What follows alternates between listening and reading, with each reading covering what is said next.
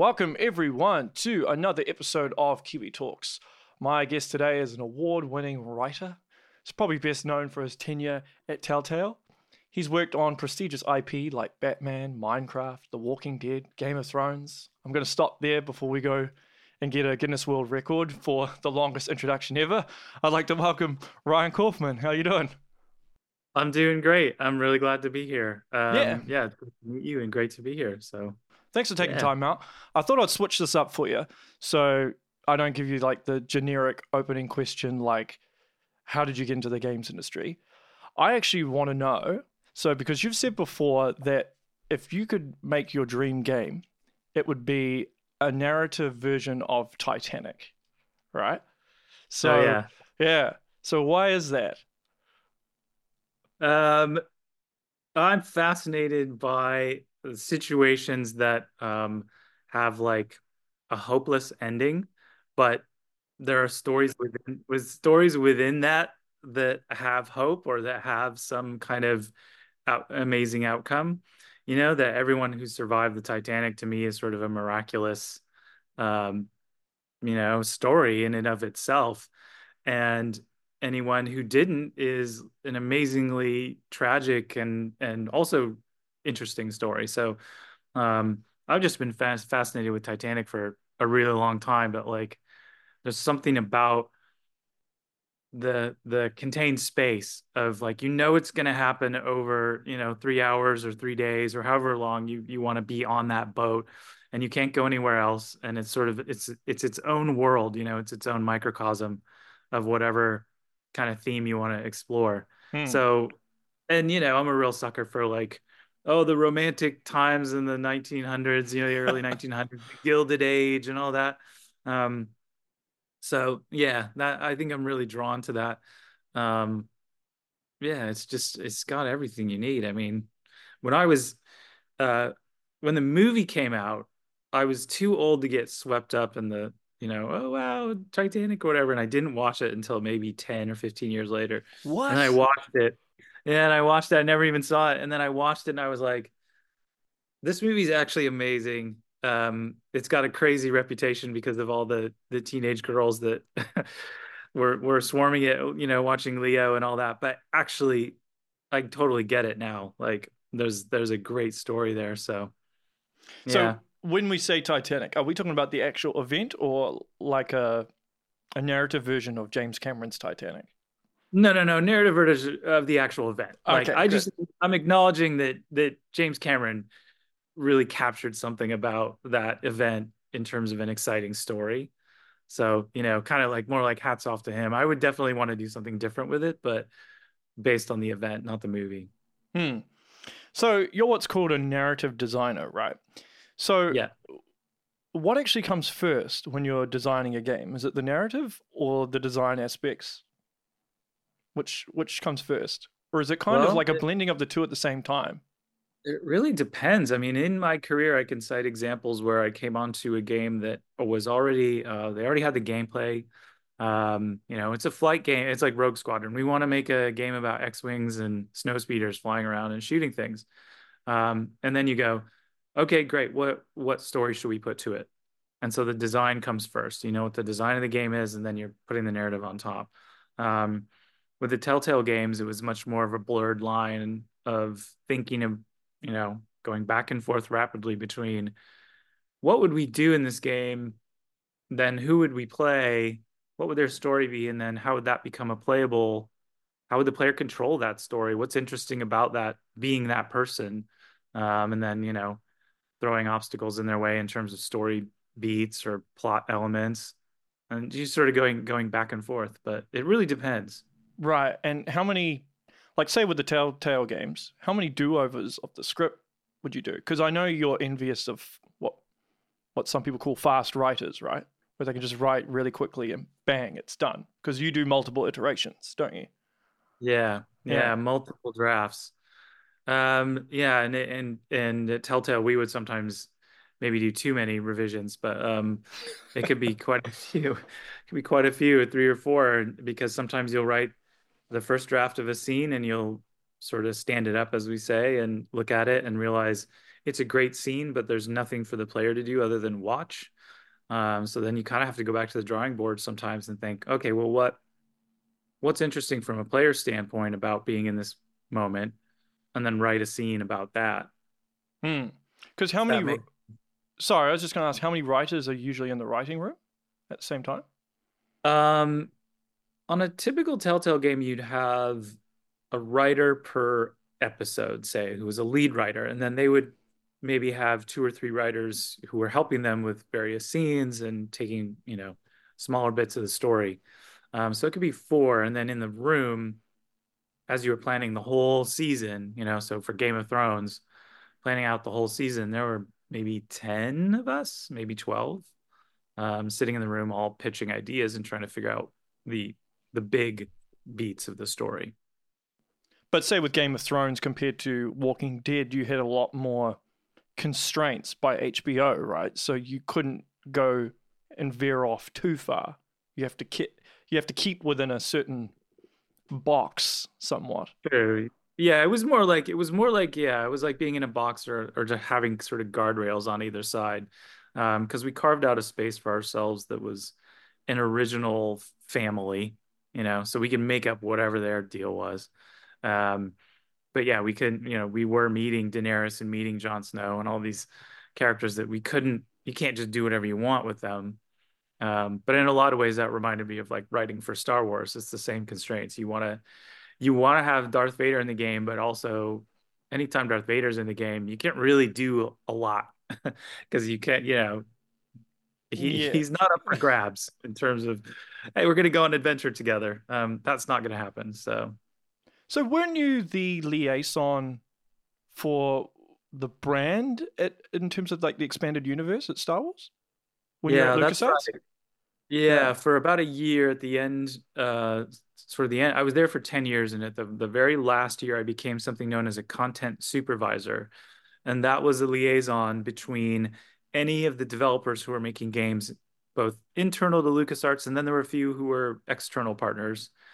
Um, and I was the liaison between them and the ranch, and the ranch was where licensing was, and so they were controlling all the you know the continuity and all that. So I would go between them, and I would help them with anything from like you know is this story appropriate on a Star Wars level to down to like how do you spell Wookiee, you know that kind of thing. So everything and anything that was that was Star Wars related, I would try to help them out. So, how much of a Star Wars fan were you before you uh, ended up working at LucasArts? Were you I, oh, full big, on yeah. nerd or yeah, or in the middle? On. No, no, no, no. I think I was a pretty big nerd. I, I really loved it as a kid and I really got into it. And then um, in the 90s, they put out those Heir to the Empire, the Timothy Zahn novels. And I read those and I was like, these are pretty cool. Um, and I read the Han Solo novels, and so yeah, I knew I knew quite a bit about it when I got in there. And I guess so. I guess that was like the perfect gig for you, somewhat. But even so, the expanded universe is massive. Yeah, it's huge. It was even bigger at the time, right? Like Disney went through and and tossed a bunch of it out. But yeah. um, yeah, being at LucasArts as a Star Wars fan was kind of funny because in a weird way there was a stigma against people who were too much of a fanboy they were like really yeah they were almost like calm down a little bit like you know um it would it could be distracting if you were too much of a fanboy into it and just going around every you know touching every surface like oh my god it's it's all star wars um so you had to play it a little bit cool um but that also helped with i think bringing in a lot of people who were just bringing in great creative ideas that were outside of the Star Wars universe, you know. So we get a little fresh, fresh take on things uh, sometimes.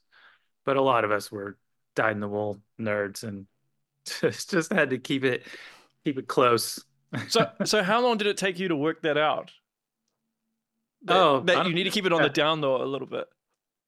Oh, that was pretty quick because uh, I got hired into the test department and like right the testers were already regarded as uh you know oh oh it's the tester what's he doing here like you know so you had to really try to present yourself as a calm, rational person and a professional, you know, in order to get people over the hump of like who you were and what you did. Right. Were you one of the ones that got told you were going to be laid off during Republic Commando? Um, no, I wasn't. No, I had a couple friends that happened to, and ultimately, actually, those layoffs and the departure of my friends caused me to say, I think I'm done here too. And so I left. Um, but yeah, it wasn't soon. At, it wasn't too long after that.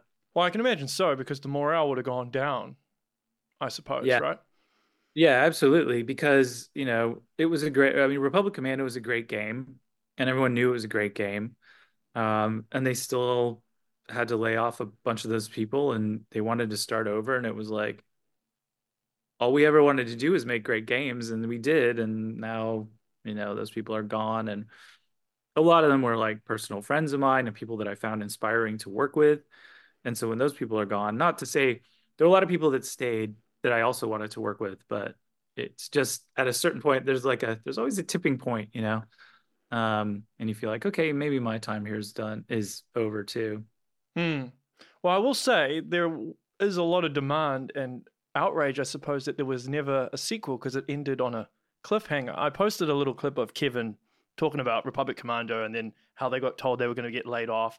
I posted it on TikTok and it and it got a massive amount of views, primarily because people are like, "What? That's why there was no sequel." Isn't it crazy? Yeah. It's crazy. And I remember setting all that stuff up too and talking with the team and be like, okay, we're going to put Sev and he's going to get lost and, you know, we'll dangle this whole thing and then realizing like, oh, that's probably never going to get resolved. So do you ha- do you have to sit your um basically distance yourself from your own writing so you don't get too attached to it, particularly if it's an idea that you think is going to happen or a story that's going to happen and then for whatever reason upper management or something else within the studio causes it to be ripped out of your hands. Yeah. Yeah, that happens quite frequently too. Like, you know, things change. You have a great idea and um it can change because they decide not to do it. It can change because they don't have money to do it. You know, you can pitch this, okay, we're gonna blow up something amazing, and they're like, yeah, that's gonna cost us a million dollars. We can't do that. So figure out a different way to do it. But like that's game design, you know. I think coming from the game design part of it, um, game design is also really, really iterative. And you'll have ideas that you'll have in the morning and they get thrown out by the evening and you just like learn to roll with it because you're all looking for the best version of the idea and and your your judge is often the player you're not allowed to say really you can't make an argument like yeah but this game uh, design is really awesome if all the players go yeah but it's no fun you know and then what what's the point so you do have to become pretty flexible about ideas and let things go and just trust that there's going to be a new one coming up tomorrow Hmm. What do you think the hardest part of writing is for you personally? the hardest part of writing i think is the initial idea like looking for a spark that i can really believe in and I, that i think is going to set a big enough fire that will keep everyone warm you know Hmm. um, that initial spark is really hard to come by. Once the ball gets rolling, it, I'm pretty good. Like I'm, I'm good enough at the craft of writing that I can like keep things going and and put a structure in place that works. But like, wow, coming up with that initial thing is is tough. Can you stress yourself out over doing it? Like, oh, I have to come up with this idea, particularly if you've got writer's block. I don't. I'm not sure if you do get writer's block. Oh yeah, all the time. Writer's block is a real thing, and yes, you can stress yourself out, and like, it makes it worse, right? Because you get very anxious about maybe nothing's gonna, maybe I'll never have another idea in my entire life, you know? Like imposter Maybe- syndrome, almost. Yeah, yeah, yeah, totally. Like Yeah. imposter syndrome. Maybe this has all been a, a big scam up until now that I perpetrated on the world. Yeah, you've been Um, pulling the wool over people's eyes. Yeah. Um, so yeah, that can that can be very stressful. Um, but I've been lucky to work with I've been lucky to work with people who either pull me out of that or give me enough time to come up with something. So I think it's quite common though. Um, yeah. Erik Wolpaw, who did a lot of the Valve games like Portal 2 and all that stuff. He goes through the same thing. So, Oh, um, yeah. and I know he mentioned it. So, Yeah, Mm. yeah, yeah. one thing I do find interesting is one of your favorite games of all time is Shadow of the Colossus, right? And it's not yeah. really a narrative driven game. You've kind of got the story at the intro and the outro, and that's it. But I suppose it's more environmental storytelling. So I, I find it fascinating that's that's one of your favorite games. But is that would that partly be because by the end of the day you're just like over dialogue and words? You're like, you know what? I I just want to play something that's got no text or no no dialogue of any kind. And so Totally. yeah. Yeah, there's a uh, there's a phrase. It's like busman's holiday. Have you ever heard that? No. It's like Can you explain? the busman's holiday is like going on. If it's like if you drive a bus all day and then you go on vacation on a bus, you're like, you don't you don't want to do that, you know? Um, yeah, and I think I I have a bit of I have a bit of that in me where I'm like, if I'm writing and thinking about story all day, the kind of game I want is going to take me away from that for a while. And like Shadow of the Colossus is something that is so visually um so visually magnificent and evocative you know that i don't need to worry about like what's the story all i, I just just the immersion you know that's all i'm looking for yeah and like So- Uh, I mean, I suppose there's that argument over what's more important, story or gameplay. I don't know story, what the, I don't know what the answer is. No. Well, you no, the answer is story uh, it's obvious to should be obvious to anyone should be the highest paid and the most famous of all game designers the story people story people. Yeah, yeah. Yeah, yeah. I mean, what's Tetris? It it could have been huge if only it had a story. Um, yeah, yeah. You know, it, it it's the age old thing. Well, But, it like- probably depends on the game as well, I suppose. Right. Yeah. Because Yeah. some games have a lot of story, some games don't. Sometimes some game developers prioritize story over the gameplay, depending on what they're trying to. I mean, the, the Telltale games are kind of like interactive novels. It's what they are, really. Yeah, and I very much. suppose story was more front and center, I would think, in that instance. Absolutely, yeah. But I mean, it also depends on what you mean by story. Like, story can be theme, um, and then you could really, you know, like you get a poster of Doom behind you. Like that theme of Doom was like so strong.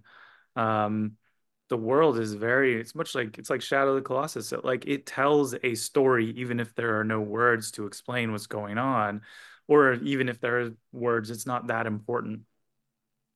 But the fact that doom like has an identifiable world a tone a feel a kind of experience that you're looking for um, and that there is a progression as you play it and that's kind of part of the experience like to me that all falls under the the the idea of what story does and why we like it as humans. Um, and you know some people use the word story what they really mean is like narrative or dialogue and a narrative is a much more specific part of story which is like we're going to use language to convey what's happening or we're going to use language to convey a plot or something like that Mm. um but but to me story is a way bigger um concept and there's a lot of ways you can express a story Yeah. But if you're going to tell a story, do you think it would be harder to do the whole show, not tell sort of thing? So you're doing more environmental storytelling as opposed to via text or dialogue. So like Yeah, that's- Doom Doom has more environmental storytelling. more Or at least the original. Yeah. Yeah, but you can look at games, older games like Myst, um, or some of the walking simulator type games um, that could really convey a lot of stuff through environmental storytelling, or games like um, What Remains of Edith Finch, uh, which are you know great pieces of storytelling that are almost totally experiential. You know, Mhm. there's not a ton of explanation in terms of dialogue and and language. Yeah. They don't, they don't need it. They don't need it. Hmm. Can you play a game that's very story driven and just separate yourself from it and enjoy, and enjoy it? Or do you end up picking it apart and being like, oh, I would have done this here, I would have done that here? Why did they Yeah. why did they use this dialogue or this this narrative or this text? Yeah, it's really hard. It's like it's like movies are the same. You know, I'll be sitting in in almost every movie and and going, um, yeah, okay, I know where we are in the plot. Like I know we're about to hit this beat. We're about to hit, you know, oh, it's the quirky best friend. Okay, I know what's gonna happen here. Um, yeah, so it makes it really hard. But every once in a while something will come along that's like really, really good or immersive, like um, you know, Red Dead 2. I just got lost in it. After, you know, at some point I just give up. I'm like, okay, I give up. I give over to the narrative. You're just gonna, I'm going with you, whatever, wherever you're going. Um, and uh, I don't know if you've seen the Godzilla minus one. No, I haven't seen it yet, but um, I've heard nothing but good. things. Yes, and and I think honestly, I'll I'll say I think it lives up to the hype. It's one of the movies, one of the few movies in the last like maybe five years that I really was like, I'm blown away by what they're doing. It was Hmm. totally unexpected and pulled off really well. What's So- your yeah? What's your thought on ChatGPT then and AI and how it's being used for writing? I mean, obviously you've had all these strikes recently in Hollywood in regards to writing, but um, what's have you mucked around with that sort of thing just to test it out? What are your thoughts on it? Yeah, The Yeah, good, the yeah. bad, the ugly. yeah, I messed around with Chat GPT quite a bit, trying to figure out um, what it does well and if it's useful um, for writing. And uh, I've messed around with the visual, com- you know, versions of that, like Midjourney and DALL-E, um, on the visual side to see what they're good at. Um, obviously, they're evolving.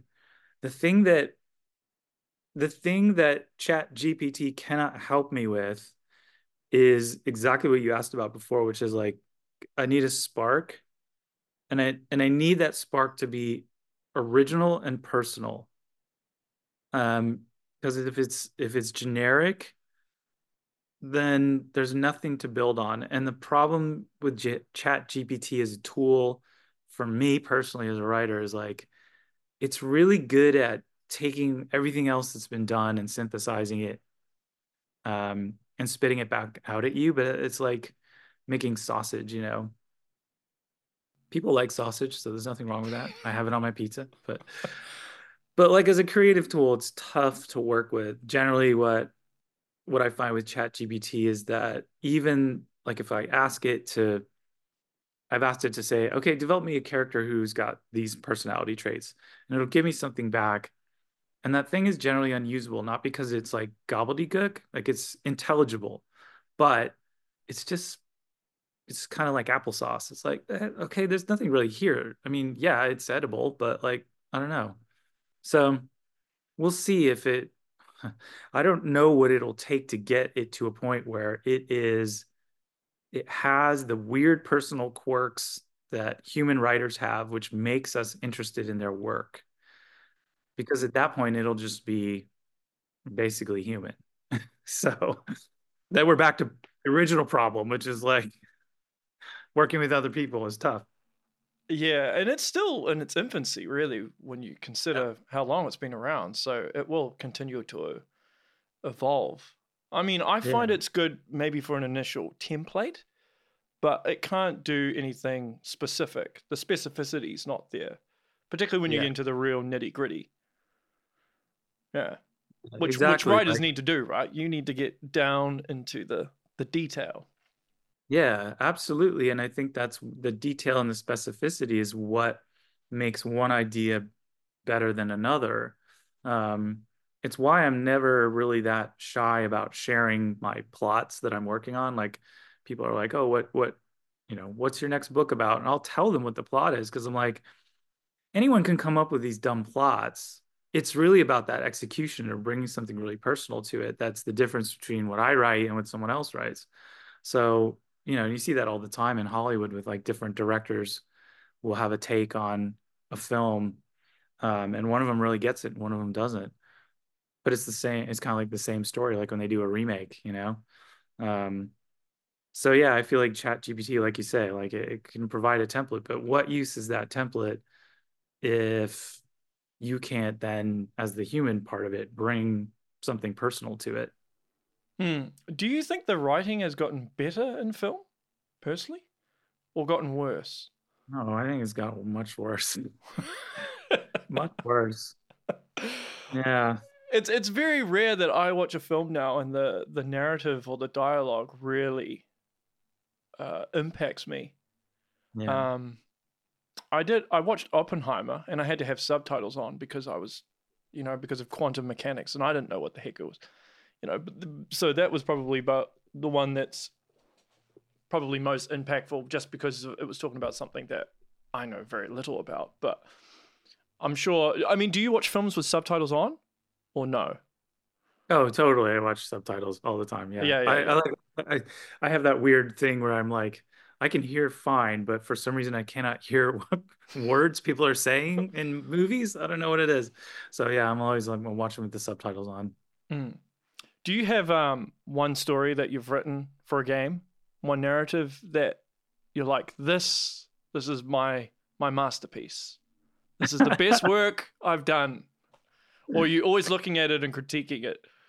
Oh God, yeah, no, absolutely. I'm nowhere near a masterpiece when it comes to that. Yeah, no. There's a, all my games. I'm like, oh gosh, I wish I could have done better with that one.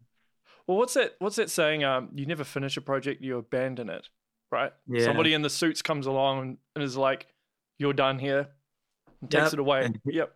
Gonna move on to the next thing. Yeah. Yep. Yeah. Yeah. And you just look back and go, what was I thinking? Yeah.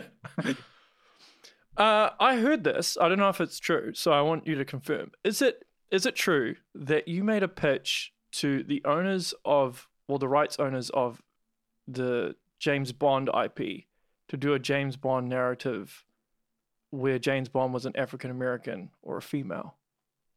No, no, no. I never. Okay, no, I never made that pitch, and uh, I wanted to.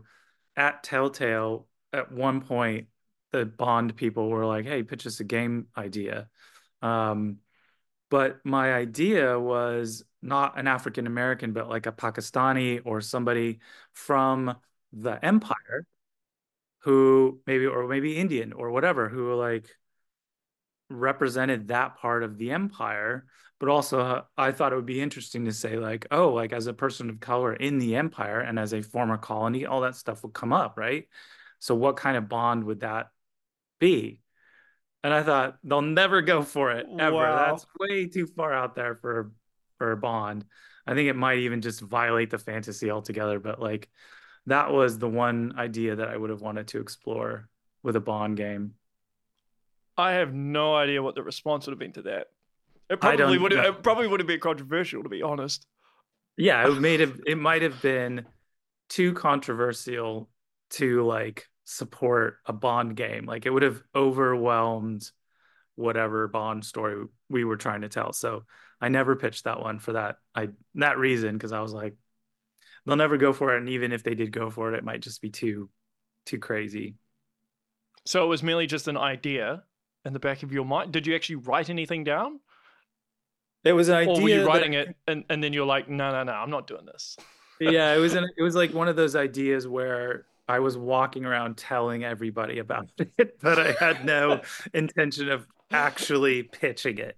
Like I wanted the credit for you know having a crazy idea, but I didn't. I knew no one would do it, so yeah, it was one of those. Yeah, it's a- it c- there's been a lot of those where you just walk around telling someone, "Oh, I got my crazy idea about this game," and then we'll never make it. are people of support? Are, are people supportive of that idea when you when you tell them these things, or are they like, what are you thinking? Yeah. Uh, I think it was a mixture of both. It was like, that's great, Ryan. What are you thinking? yeah, it was it was definitely a look of confusion a lot of times. Like, what? That's a that's a, okay. What What was your favorite game to work on at Telltale? Um, favorite game to work on. Come on, there must be one, surely. I know they were all they were all really Well, fun. They were Or they all your They're- babies, sort of thing. You all love them equally. I um no some of them but but um you don't tell your children that it's, it breaks their hearts. Of course. No, but what what what you're making me think of right now is is more like what was the experience of working on them like? And that was generally uh, I mean, it was hard, but I often worked with people who I really liked and we had fun making it, even if it was a really tough game or didn't come out the way we wanted. Even so, I have memories of like, you know, fun moments in the room and coming up with stuff that was really cool. Um, and, um, you know, even just going out to lunch and commiserating about like, this game is breaking my back, you know? Um, so yeah, it's hard to parse out which one was my favorite. I think in terms of the final product, I like to replay Wolf Among Us, which I, I can't say about a lot of the other games, like either because the subject matter didn't interest me or because like one playthrough was kind of like my head canon. But I'm always drawn to like ah, I want to like play Wolf a little bit again, or at least look at it. I just I think it's a beautiful game to look at. I had to commend you guys at Telltale because it felt like those games were like a television set. You're just banging them out, right? It's like a cog in the machine. You're just going, going. Did you ever get to stop, or was it was it like a machine that just kept going? And I imagine the hours yeah. were crazy. Yeah, the hours were crazy. It was a treadmill um, to just keep cranking things out, and that really was tough on a lot of people. Um, and uh, there was a lot of burnout. But yeah, but the way that the way that those games were constructed was quite brilliant. You know, in that in that you could make a lot of them and repeat them over and over, and um, reusing techniques and reusing animations really helped us do that. And keeping the ambition low too in terms of the gameplay. It was always frustrating to me as a designer that we weren't able to really branch off and you know let's let's make an open world game that was never going to happen. But it also kept us on the, you know, on the um, not on the treadmill, but on the ability to like keep making new stuff. Like if we wanted to make a Batman game, we could add that to list, you know, and just keep rolling with it. Hmm. Did you direct all the voice actors as well? No, or did somebody else handle that? Was, yeah, that was a shared responsibility among a lot of people. Um, I was lucky to be in a couple of sessions and I really love doing that. But um, it really depended on who was working on what and who had the time that day because those voice sessions could be over several weeks and multiple sessions and maybe someone would direct one and then you come in and and direct the next one and then so on and so on. I actually think that's a good way of doing it so it doesn't get too monotonous. Standing in one room, you know, with a voice actor and just directing them on how to say yeah. lines. Yeah. Yeah. And it and it takes time out of your creative day. So uh, a typical voice session would be like four hours. So you go to the studio, wow. um, and then you're you're kind of locked into that uh, you know a dark room for four hours, and you really can't communicate with the outside too much. Um, and so by the time you came back to the office, a whole bunch of maybe other things had piled up on your desk and you had to find time to do that. So it can be really time consuming. Um, and then, yeah, you, you just couldn't, you couldn't do a lot else if you were voice directing a session. Was there ever a take? Sorry, what's that? You keep going. I was going to ask. Um, was there ever a take that just took so long to do? Just the repeating of one line over and over and over again. we tried not to do that. We we had um, I was going to say, actually, we had great partners in this company called Bay Area Sound Design. Um, and those guys, Julian Kwasniewski and Jared Emerson Johnson um, and Jory Prum, like they were, they were like outside Telltale, but they were basically a Telltale team. They knew us really well. And they would do a lot of the voice directing too, either when we couldn't or um, they would take over, say maybe a line wasn't going well, like in your example they would often have great ideas for how to change it up or like hey let me direct it a different way or something that would get the result. Um, but some of the worst sessions were like we had a couple where we had cast an actor and we were having a session with them and then we realized like this is not the right person. I mean, you'd be three hours into it and you're like maybe he just needs to warm up or maybe she doesn't get it and you're like at hour three or four and you're all looking at each other and they can sense it too. It's it's a terrible moment. And you're like, this is not working. We need a recast. And you've you've plugged in four hours of time, and yeah, that, ha- that didn't happen too often, but it happened enough, and it's it's always traumatic when it does.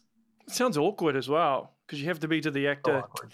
Sorry, three hours, Yep. but Yeah, you're miscast. Sorry, yeah. have a good one. bad, you know? You know, I know, and you know they they'd be excited because they wanted to, you know, they were going to be in the game, and then we have to kind of come back to them later and go, oh, it just didn't work. You know, I'm sorry, but most of them were professional VO actors, so that's part of the biz, and they get it. And the more professional they are about handling that situation, the more likely they might get called back next time, you know, for something else. So, um, yeah, but yes, very awkward. Nobody likes that, but yeah. What do you think is your biggest strength and weakness as a writer? Out of curiosity. Strengths and weakness. Um, I This is don't like a job interview. I know. I know. I'm interviewing for a job. After right I now. asked it, I was like, "Oh, this, this, this, this is like a job interview." I'm just curious. I thought I already had. I thought I already had the job. Um, I know.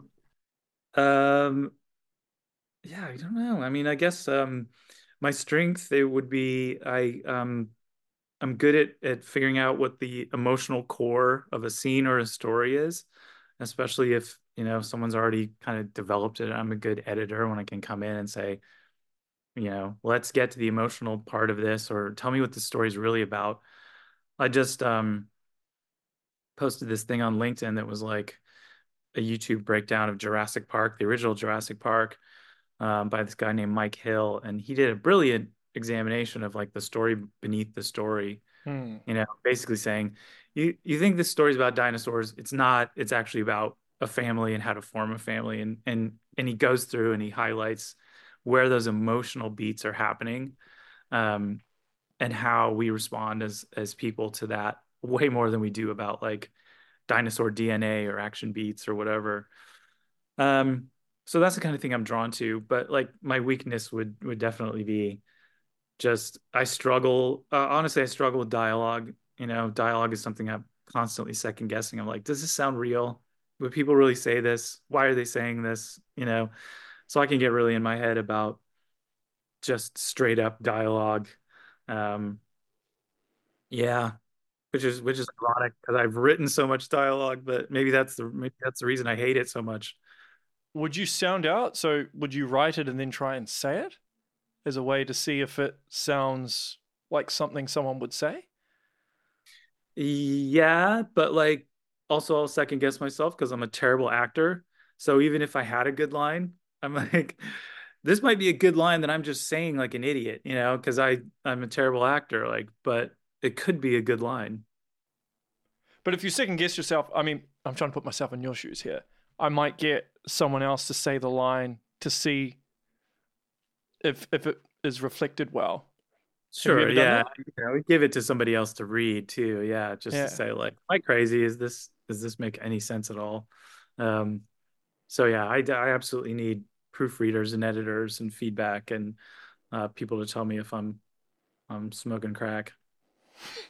Do you read the dictionary a lot or a thesaurus or something just to try and get new words somewhere in the back of your mind that you can use? I did actually when um when I began to write the the novel because writing a novel and writing in that way is so different than just writing kind of game dialogue. You know, we don't use that many words when we speak, so our available uh uh language is pretty small when we're speaking to each other. But like when you write in a novel, you're trying to evoke things that need more specific words, more um can be, you know, evocative words, poetic words, whatever. So I actually like went out and bought like a thick thesaurus just so I would flip through it and see other words and kind of put those in my brain as I was going through it. But that was that was new. That was a, a muscle I hadn't flexed in a really long time. Just writing writing game dialogue is totally different than writing novel. Oh, it would be, right? And you've mentioned in an article you wrote about, oh, it might have been an article or was it a tweet maybe, where you're talking about this this trick that you do in regards to the whole third person and first person thing, right? So if something isn't working in third person, you write it in first person to try and get a different view of what you're writing and what you're trying to convey.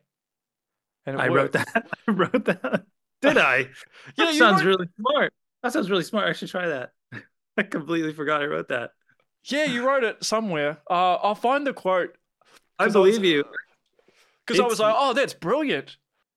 I think that's part of my problem is I, I I will come up with techniques like that. And oh, did you forget your own techniques?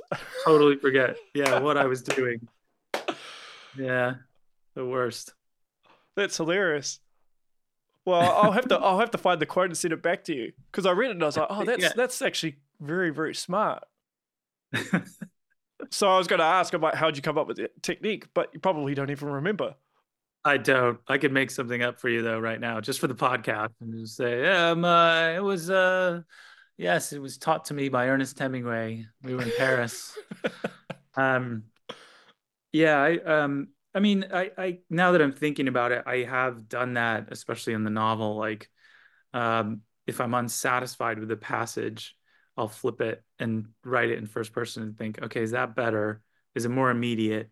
Um, is that what was missing? You know, was I too detached? Is third person too detached? Um, to try and get closer. And there are parts in the novel that switched to first person because I was like, it just works better that way. But um, yeah, God, maybe that's what I was talking about. Uh, that's definitely what I was talking about. Yeah, yeah, yeah. we'll go with that's that. It. We'll go yeah, with that. That's it. Yeah. yeah. uh, I've seen in one of your articles that you use a whiteboard, right? Is that just for the initial idea to try and work out how the story beats are going to go? Is that yeah. what it's primarily used for? Yeah, yeah. You know, I'm I'm super visual when it comes to stuff like that. Like when it comes to structure, um, so I need like post-its and and note cards and that kind of thing that I can like grab and move around and reorder and then step back and look and, and look at the whole structure. Um, we really started doing that at Telltale, and and it was massively helpful, and it's something I still do. Um, to work out beats of a story, you know, like what happens here, and what does the first act look like, and do we have an action beat? Do we have an emotional beat? Do we have this kind of thing? And we would use different colored cards to represent different moments. Like an action beat would be in blue, an emotional beat would be in green. There'd be a choice moment, maybe that's pink. Um, and so once you lay those all out, you can literally step back, you know, 10 feet. You can't read the words anymore, but now you can just look at, you can almost look at the pacing and go, okay, wow, we have a lot of talking in the first act. Like I see a lot of dialogue scenes there. I don't know what they're about, but I can just see there's a lot of dialogue and maybe we need to move an action beat in there. Um, and it's interesting because I, I once went on a tour of Pixar and in Pixar in the lobby, they have uh, color kind of colored storyboards, mood boards of the entire film. So they'll lay out like WALL-E in these really small little uh, storyboards that that have color. And what you end up seeing is the color of the movie shifts over time, and it corresponds to the story beats that they're trying to get at. You know, so if it's an action scene or something, you'll see it like shifting into like hotter colors. Maybe it's red, and then you'll see it like cooling down and going back to sort of maybe they're more blues and greens. Um, and not that we're doing the same thing, but it was a way those little note cards and using a whiteboard and that was like a way for me to look almost with unfocused eyes at like the musicality of the story. Like, is it rising and falling the way I want it to? Um, and do I have all the do I have all like my markers in the right places? Does that make sense? Yeah, it does make sense. Though I'm wondering if it would work on in every instance because WALL-E's kind of an anomaly, isn't it? It's not really a story-driven film. It's very environmental. Like there's hardly any dialogue really in it. Yeah. Yeah. So I'm wondering. I'm wondering if it just worked for that project or if that's a template that they use in, yeah, I'm not in all the films. I'm not 100% sure how they use that, but they had a couple of different examples, and I can't recall the exact films, but there was more than one, and I was just really struck by just the fact that they would have paid that much attention to it. Which, of course, they're Pixar; they they're professionals. Um, but I was like, this is really interesting to reveal that there's a structure to the movie, a color structure to the movie that relates to the pacing somehow and I hadn't even noticed. You know, it's not something you could see if you watched it. Yeah. Were there any any games or IP that you wanted to work with at Telltale that you didn't get to? Obviously, James Bond being one, I guess. Yeah, yeah. yeah, yeah. um, and Titanic being the other one. Titanic, um, yeah, yeah, yeah. I loved um, the Hellboy um, license. Yes, I don't know. I know you're a Hellboy fan. license. Yeah, I'm a big fan of Hellboy. And I always wanted to do something, and I thought Telltale would have been a great place to do a Hellboy game. Um, but that that never happened. I don't think the license was quite big enough, but uh, I would have loved to do something like that. How much does it cost in terms of budget if you have to change narrative after everything's already been implemented, right? Let's say everything gets approved and then you do a rough cut of a cutscene with dialogue or an interactive cutscene, I should say, and you guys are all looking at it and you're like, yeah, this isn't working. We need to change something here. And, you know, the voices have already been recorded. Everything's kind of already there or a rough Yeah. cut. And then you take it out. I mean, that must push back things quite a bit. It's not as simple as just changing a gameplay mechanic, right? Because the narrative, everything's already there. Yeah. It can be expensive, but it can also be weirdly cheap if depending on what happens. So maybe there's two circumstances on either end. So the first one is like a page one rewrite where you go, the scene's bad, it's not working. We actually don't even want these characters to be in this place anymore. We're going to move them somewhere else. And it might even be a different cast of people in this scene for whatever reason. So you're basically just hitting the the big plunger and everything blows up. And it's like you say, you're starting completely from scratch. Um, that's expensive. What's less expensive as you move toward the other end is like it could be the same people in the same room with the same clothes and the same lighting and maybe there's been some of the same animations say they're talking they're sitting at a table talking and all you're doing is changing what they're saying and like yeah you have to pay for the new writing and new vo but you don't have to pay to have new characters modeled. You don't have to pay for new animations. You don't have to pay for new uh, set because that one still works. So like it really depends. And and sometimes i think the problem with telltale was that people did see that rewrites were somewhat cheap because it's like oh just rewrite it but put it in the same room you know or maybe there's some dialogue you can you can redo.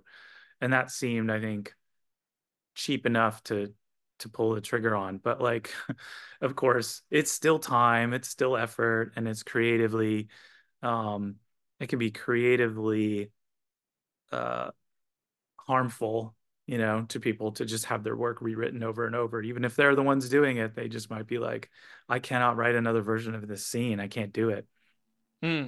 But what about They the lip syncing as well? lip syncing was sometimes automatically done and so that might even Ah. Yeah like like there were uh the features that would scan the phonemes in the vo file and then basically translate those to phonemes that like lip flap. So it wasn't always uh you know you didn't have to like go in there and do the lip sync yourself. So I wonder if that happens during localization as well with um let's say a Japanese game, right? And then it goes to the West for dialogue there. If they apply that, I don't know. Or if they just yeah, keep it as is. either. Yeah, sometimes like you'll get I know you'll get localization trying to trying their best to create a line that fits the same length. You know, because like sometimes languages like German can be quite a bit longer, like the sentences or the words, and they'll really have to bend over backwards to create something that's like roughly the same length as the English line, whether that's a piece of dialogue on screen or, you know, an actual VLOG line. I, I know that they they have to deal with trying to keep within certain parameters. Hmm. Did you ever deal with any localization in terms of dialogue being translated with any games that you've worked on? Yeah, yeah, yeah. And In most of them, I think actually is um you obviously I'm not doing it myself, but I would like yeah, yeah. notes from the localization team, and it would usually be something along the lines of like what is this joke? Like can you explain this joke to the german team so that they can create a joke that is similar in german you know? So you have to like explain a joke like why is this funny in english and how would you make it funny in german? Um or yeah there were other little little instances where you were like reviewing I don't know, something that they'd done and going, oh, actually, that's like not what we meant at all. Um, so that would that didn't happen too often. I think most of the localization teams are pretty dang good. That must inflate a budget quite a bit, though, if you're having to do a lot of translations, right? Let's say you take a a Telltale game and it has to be translated in German and Japanese and French and I mean in the EU alone, there's like so many languages, right? So yeah, they used to call it EFIGS. English, French, Italian, German, and Spanish. Those were the big languages that it would be localized into. and um yeah, it adds a bit, but the but the idea is then that you recoup that cost by selling, you know, someone in France is buying the game in their own because they're like, oh, hey, it's in French. I I'll, I would like to play that. So yeah, there's a there's an upfront cost. Do you play Japanese games with the English dialogue, or do you keep it on, say, the Japanese dialogue? Oh gosh, there was just one. Um, it's not a Japanese game, but it was Ghost of Tsushima, which they released Ghost of Tsushima with like a Japanese soundtrack, and I was like all in on that. I'm like, yes, please, because I love like the source material was those Kurosawa movies, and like I love Kurosawa, and um, yeah, they don't do dubs of his films, so you watch it in Japanese with subtitles, and I was like, yeah, I'm gonna play Ghost of Tsushima with Japanese language and subtitles on. Hmm. Because I find when Japanese games get translated in English, usually the the dialogue is a bit rough, or the the voice acting's rough, and it doesn't sound good compared to the Japanese dub. And I'm always wondering yeah. why that is. That the translation is somehow they they're never able to get it right. It seems doesn't matter what it I've is. Yeah, I've heard someone try to explain that, and they they were saying and they were a Japanese speaker, and they were saying like, again, there are there are things that you can say in Japanese in a certain way that just like sound silly when you say them in English, but like in Japanese, like there's a context for it that makes it like, oh, okay, I get like why this is the way it is. Almost like you know how cowboys talk in cowboy movies and they're like, all right, this town ain't big enough for the two of us, you know. Like nobody talks like that, you know. And if you try to translate that into God, I have no idea what that would be like in like German. How's it, you know, how are you going to convey yeah. that same feeling or the context around it? They were kind of trying to make that point. So I'm like, okay, I sort of get that. Yeah, I wonder what say with like the Final Fantasy games, right? Because they're heavy dialogue driven and yeah. the, the, translation must be a nightmare. Yeah. Yeah. I don't yeah. know how they do that. And sometimes you'll get one that i am um, like that is sort of head and shoulders above the rest you know? Like i'll see a japanese game every once in a while it comes over and off like the dub uh, not the dub but like the translation is really good and you just you notice it you're like oh okay this is pretty good actually and it makes sense and someone's taken some time to do this right yeah, I mean, I haven't played, say, the Rockstar games in another language. So I don't even, because those games are so massive. I mean, GTA 6, for example, I I don't even yeah, want to comprehend. Yeah, yeah, how many voice actors will be involved on and the oh translation. God. Oh, yeah. yeah. Would you would you ever want to work on something like that? Like a big, massive open world AAA game? I mean, I know you loved Red Dead Redemption 2, and I know you like GTA as well. Yeah, absolutely. That would be a blast. I mean, yeah probably overwhelming as well. It probably would yeah, be, yeah. Yeah. Yeah. I mean, those teams are so huge and those games take so long. It would be kind of, I think that would be a bit much, but like being part of it, oh, that would be amazing. Yeah. Well, hey, I will wrap up there. But before we go, we do have to give a little plug for your novel. Um, so why don't you tell everyone about it, where they can get it, what it's about? All right, yeah. So let's do a plug for the novel. Um, it's uh, something I've written and released earlier this year. It's called Gawain: A Year to Live, and it is a retelling of the Sir Gawain and the Green Knight uh, poem, which is from the like 14th century, but I've updated it and I took this the story and expanded on it a lot. And there's um, there's a, a twist to the character that's brand new that isn't in the poem, and it's something that I think people will find really interesting and thought provoking. Um, and plus, there's a lot of humor in there if you like Terry Pratchett and Neil Gaiman. There's a lot of just like there's cheeky dragons with funny things to say, and there's not there's action and adventure knights fighting each other. Um, but there's also kind of thought provoking stuff. So grab it. It's on Amazon. Um, go out and get it. It's pretty cheap on Kindle. You can pick it up for like two bucks. Um, or get the paperback. Why yeah. not? Why not? How long did it take you to write? Just out of curiosity. About two years. And there wow. was a there was a, a draft of it that was fairly far along and I took it and threw it in the bin. And I was like, we're starting over. Yeah.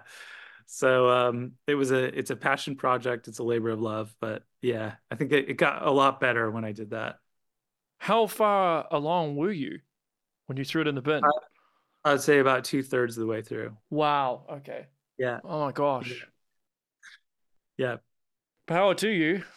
Yeah. Well, yeah. but you know, but it Go came out. out yeah, it came out See right. What so. product is like. Yeah. Yeah. Yeah. So, if anyone wants to keep up to date with what you're doing, uh, where can they follow you to do that? I'm on Twitter um, at Mr. Fox, and um, I think I have my Linktree there, which has my Instagram as well. I think I'm also Mr. Fox on Instagram. Um, yeah, for all my my latest doings, whatever those may be. Uh, I'm sure there's more to come. Yeah, the best of your career is still to come. Yes, I hope yes. so. Yes, I, have just taken a new uh, position at a game studio called Probably Monsters, and we're going to be doing. I can't say much about it, but single player narrative games. I'll just say that much. Nice. That's yeah. vague enough to give people an idea, but nothing else. Yep, that's all I can say. Yeah, yeah. Cool. All right. Well, that is the show, everyone. Make sure you share, like, and subscribe. And until next time, stay safe.